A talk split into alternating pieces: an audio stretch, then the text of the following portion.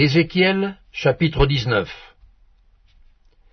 Et toi prononce une complainte sur les princes d'Israël, et dis, Ta mère, qu'était-ce Une lionne.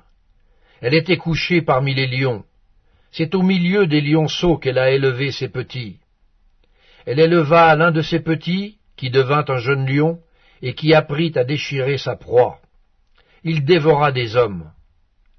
Les nations entendirent parler de lui, et il fut pris dans leur fosse. Elles mirent une boucle à ses narines, et l'emmenèrent dans le pays d'Égypte.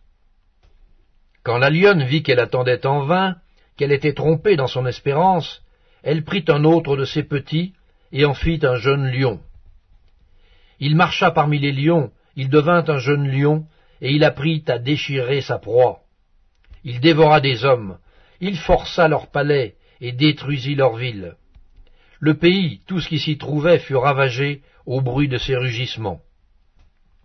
Contre lui se rangèrent les nations d'alentour, des provinces. Elles tendirent sur lui leurs raies, et il fut pris dans leurs fosses. Elles mirent une boucle à ses narines, le placèrent dans une cage, et l'emmenèrent auprès du roi de Babylone. Puis elles le conduisirent dans une forteresse, afin qu'on n'entendît plus sa voix sur les montagnes d'Israël. Ta mère était, comme toi, semblable à une vigne plantée près des eaux. Elle était féconde et chargée de branches à cause de l'abondance des eaux. Elle avait de vigoureux rameaux pour des sceptres de souverains. Par son élévation, elle dominait les branches touffues. Elle attirait les regards par sa hauteur et par la multitude de ses rameaux. Mais elle a été arrachée avec fureur et jetée par terre. Le vent d'Orient a desséché son fruit.